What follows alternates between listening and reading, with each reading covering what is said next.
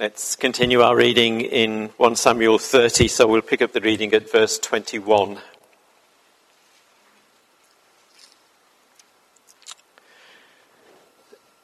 Then David came to the 200 men who had been too exhausted to follow David and who had been left at the brook Besor. They went out to meet David and to meet the people who were with him. And when David came near to the people, he greeted them. Then all the wicked and worthless fellows among the men who had gone with David said, Because they did not go with us, we will not give them any of the spoil that we have recovered, except that each man may lead away his wife and children and depart. But David said, You shall not do so, my brothers, with what the Lord has given us. He has preserved us and given into our hands the band that came against us. Who would listen to you in this matter? For as his share who goes down into the battle, so shall his share be who stays with the baggage. They shall share alike. And he made it a statute and a rule for Israel from that day forward to this day when David came to Ziklag, he sent part of the spoil to his friends, the elders of Judah, saying, Here is a present for you from the spoil of the enemies of the Lord.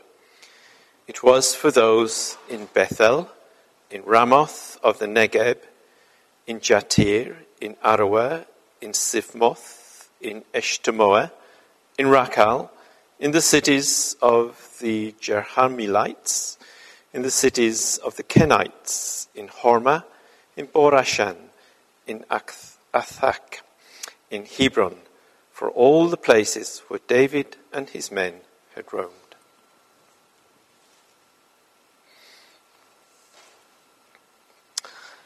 David here found himself in a very distressing situation. And it's a situation that required immediate and energetic action he and the army of 600 had returned to Ziklag to find it burnt to the ground in their absence by the Amalekites. And all their property gone, all their families gone, everything. The scripture has a way of writing large, writing life large. And though we don't face the exact same circumstances that David did here, yet we do from time to time face distresses and difficulties and painful experiences at any time of our life. Experiences that perhaps require of us energetic and urgent action. What can the scriptures say to us in this case? What are some of the things that David did doing in response to the tragedy that had happened? Let's have a look at these. Uh, three areas he strengthened himself in the Lord his God. It's verse 6. He prayed, verses 7 to 8, and he gave glory to God, verse 23. But first, let's sketch, sketch a bit of the background to our text. David had been taken from following the sheep in order to shepherd the people of God. Just as Jesus took the fishermen from fishing in order to be fishers of men, so this shepherd was taken to be the shepherd of the people of God. He was anointed by Samuel when Saul was still king because Saul had failed as the leader of the people. And David had gone into the service of Saul uh, after the famous fight with Goliath. But Saul had become jealous of David and suspicious of him, and he had outlawed him and he tried to hunt him down. There attached themselves to David at this time a band of men and women, uh, the band of 600 men, whom the scripture describes as, in its 1 Samuel 22, and everyone who was in distress, everyone who was in debt, everyone who was bitter in soul, gathered to him and he became captain over them. That's the 600 that are mentioned here. And then his courage seemed to fail him. For we read in 1 Samuel 27 that David said in his heart that one day he would perish by the hand of Saul. So he went to take refuge in the land of the Philistines, the enemies of God's people, at Achish with the king of Gath. And the king of Gath was only too ready to receive him and to give him and the 600 men and their families this town called Ziklag to live in. David was there about one year and four months, the scriptures would say earlier on. And David and his men at this time would secretly make raids on the enemies of the people of God. And on this occasion, uh, that, that, would be preceded in the, in the chapter earlier and in, in this occasion now, he was asked to go to war with Achish against Judah. Can you imagine it? King David going out to fight with the Philistines against his own people. What would he do? But here the good providence of God stepped in. And the Philistines sent him away, back to his town of Ziklag. And it's there that we pick up the account in chapter 30. David's return to find this town destroyed by a marauding band of these Amalekites. It would have been three days' journey home to Ziklag. Oh, David and his army would have set out in high spirits. On the third day, as they got nearer, they might have expected the lookout from the town to have announced their arrival in the town. They might have expected to hear uh, some celebration going on and uh, some joy coming from the, the town but it must have been eerily silent. And then perhaps as they rounded a hill, they saw the smoke. Or they could smell the burnt timbers. They could smell the burnt hides of the tents. And so in verse 3 so David and his men came to the city, and there it was, burnt with fire and their wives, their sons, their daughters had been taken captive. They wept till there were no more tears left in them to shed. And in their distress, they blamed David. They wanted to stone him. Let's see the things that he did then. He strengthened himself in the Lord his God he set the immediate circumstances aside and he looked to God. It must have required a huge effort of will to take his mind off that smouldering ruin in front of him and to turn the eyes of his soul towards God. He took his mind's eye of what might have happened to the women and children and to all the others left behind in Ziklag. An effort of will, but a necessary one. He got the bigger picture. He was able to place himself in God's presence. Uh, maybe confession of sin and repentance were necessary for him. He had sought shelter with the enemies of God's people. He very nearly found himself on their side against Judah. He had led this band of followers in the wrong way out of Judah to the Philistines. Perhaps even more immediately, he'd left the town and the women and children unguarded. And perhaps his sins and the thoughts of them crowded in on him, as is so often the case for us at times of distress and trouble. He may have confessed to God and sought and received forgiveness. And he looked to God. God is all powerful. There is just nothing he cannot do. Who has measured the waters in the hollow of his hand and marked off the heavens with a span, enclosed the dust of the earth in a measure and weighed the mountains in scales and the hills in a balance? Who has measured the Spirit of the Lord, or what man shows him his counsel? Behold, the nations are like a drop from a bucket, and are accounted as the dust on the scales. Behold, he takes up the coastlands like fine dust. He steadied himself and looked to God. And God is all sovereign. There is nothing that happens by chance in this world. Though in times of trouble we may not know what is happening. But it's an immense comfort to know that God is in control, that we're not at the mercy of blind fate or a universe that is careening out of control and threatening to crush us in its path. He sees that God is all loving. Yes, as a father, he might discipline us, but it is as a father. We know that God is love, as we were thinking this morning with a deep, deep love for us. And He is able and willing to show us that love. His love is powerful and active. He's our Redeemer.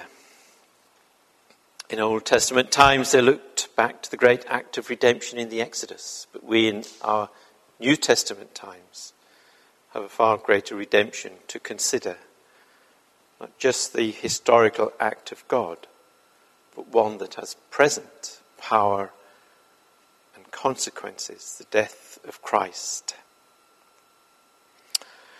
So David looked to the rock of his salvation.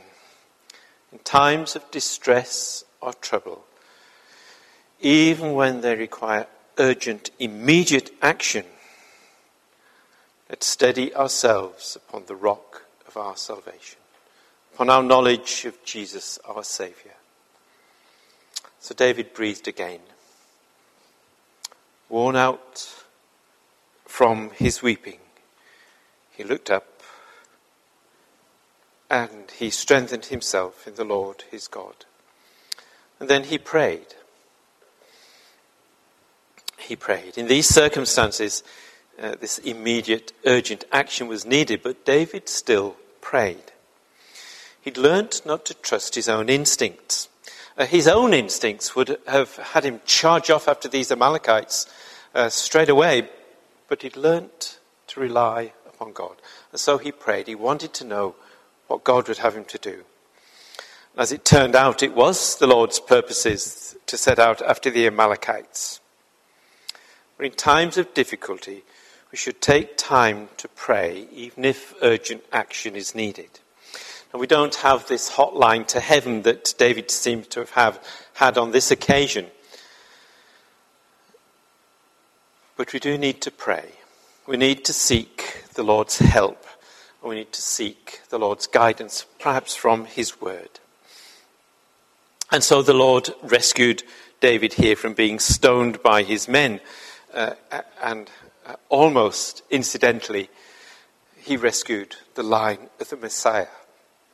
He rescued the Messiah's ancestor from being stoned by his men. Know that the Lord hears and he answers our prayers. He's a heavenly father to his children, and when we come to pray to him, he strongly desires to hear our prayers. The Lord works in our life situations through prayer even though we don't know exactly what to say to Him or exactly what to ask. He gives according to our need. And even though we can't see what the way out might be of our situation, He can and He will work in our life for that answer. He doesn't always take the painful circumstances away, but He's able to change us. Remember Paul's thorn in the flesh. It wasn't just a splinter that he'd picked up in his finger, it was something that was very disturbing to him. It was life changing for him. It was a life changing injury, perhaps, that he had suffered. Maybe a spiritual injury. Maybe a, a, a, a desperate psychological condition. Maybe a terrible depression that visited him from time to time. And Paul pleaded with God to take it away from him.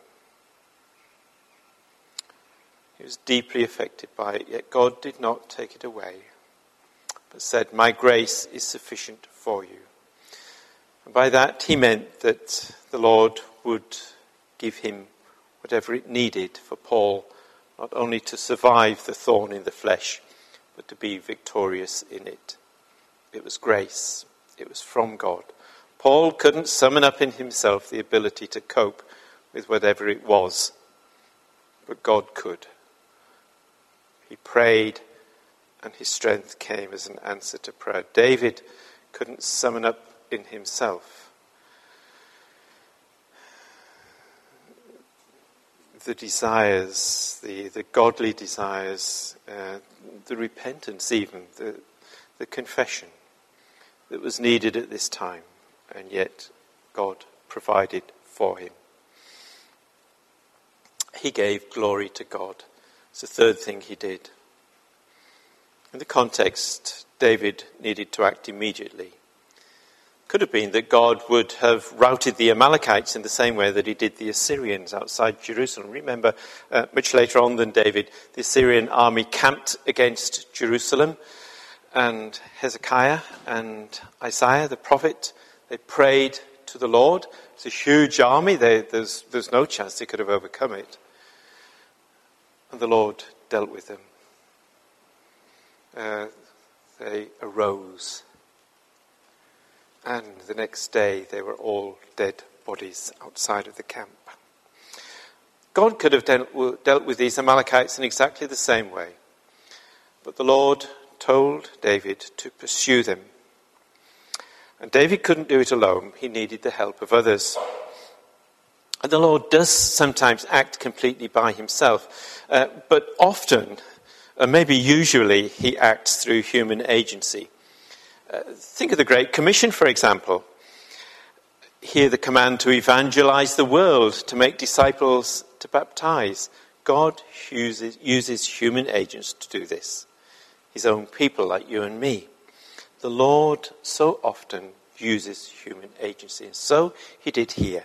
He sent David with the army, small army, 600 men, uh, to fight and to chase the Amalekites. This army of 600, uh, they were more like an armed band of, uh, or a band of armed discontents. Uh, everyone who was in distress, everyone who was in debt, Everyone who was bitter in his soul gathered to him, and he became captain over them. What a gang of men. Can you imagine it? But now they set out as one man in pursuit of their families to rescue them. And so they did by the Lord's providence. When they got to the brook Besor, 200 of them were so exhausted that they couldn't possibly make it. They're, and they very probably would have been a liability to the others if they'd taken them with him. And so they remained there at the brook.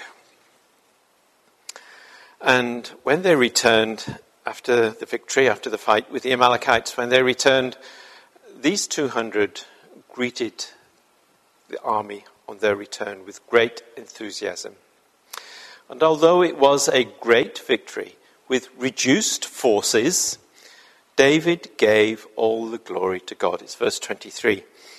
But David said, uh, You shall not do so, my brothers, with what the Lord has given us. He has preserved us and given into our hand the band that came against us.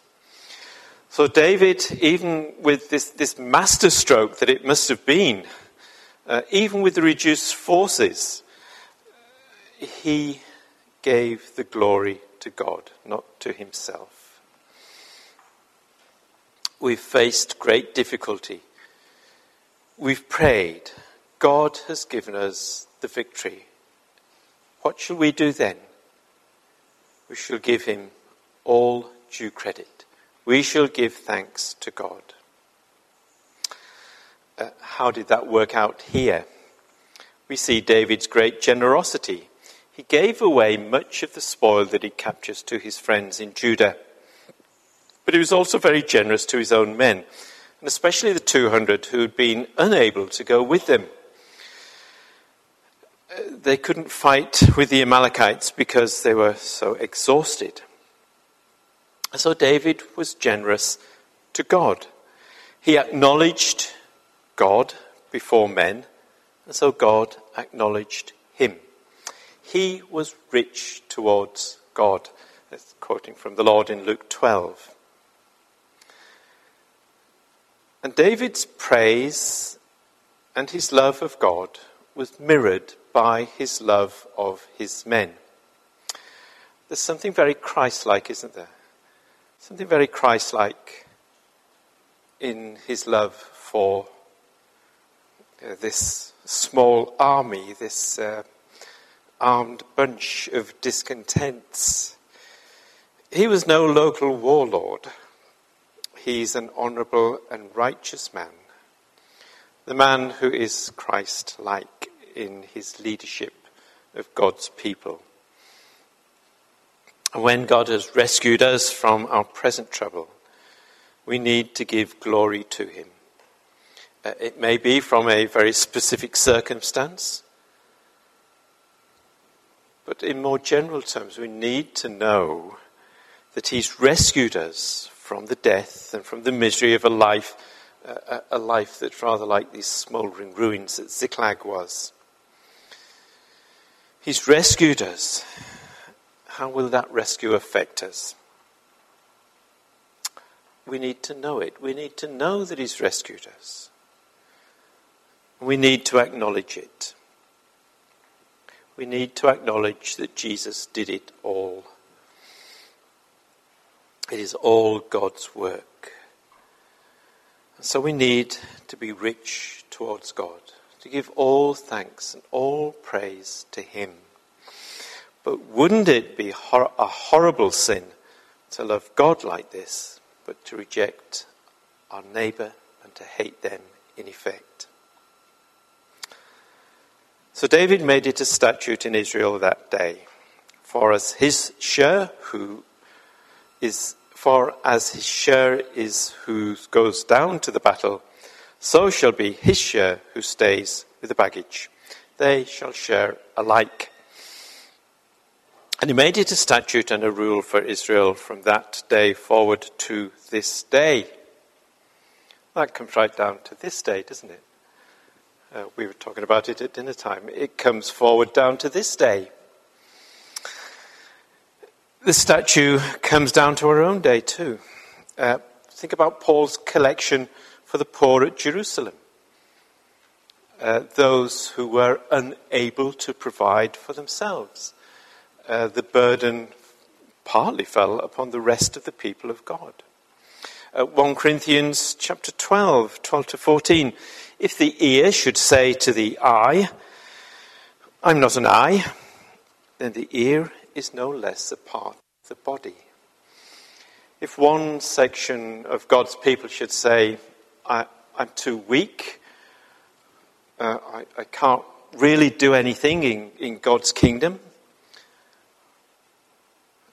uh, they are no less part of God's body, and they shall share and share alike with the spoils of God's people.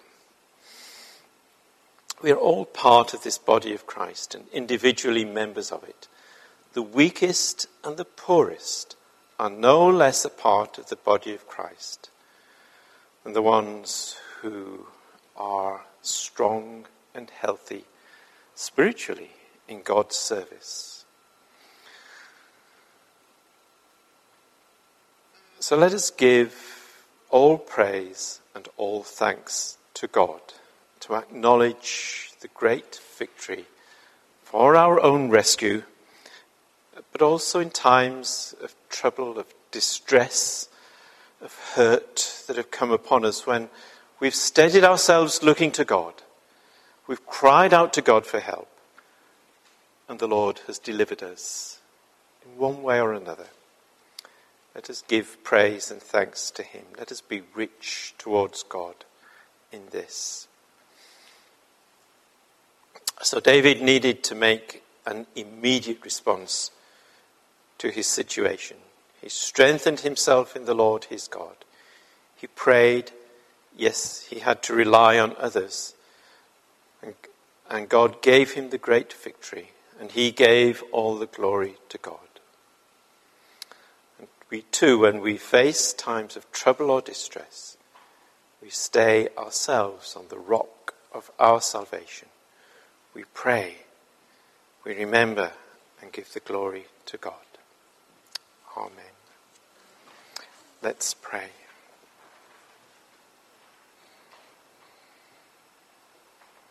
O Lord, our God, who is great, who is almighty, and who is the rock of our salvation.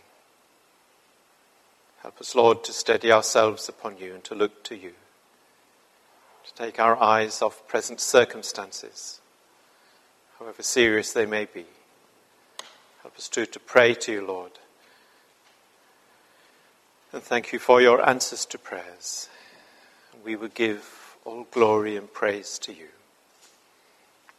This we ask and pray in Jesus' name. Amen.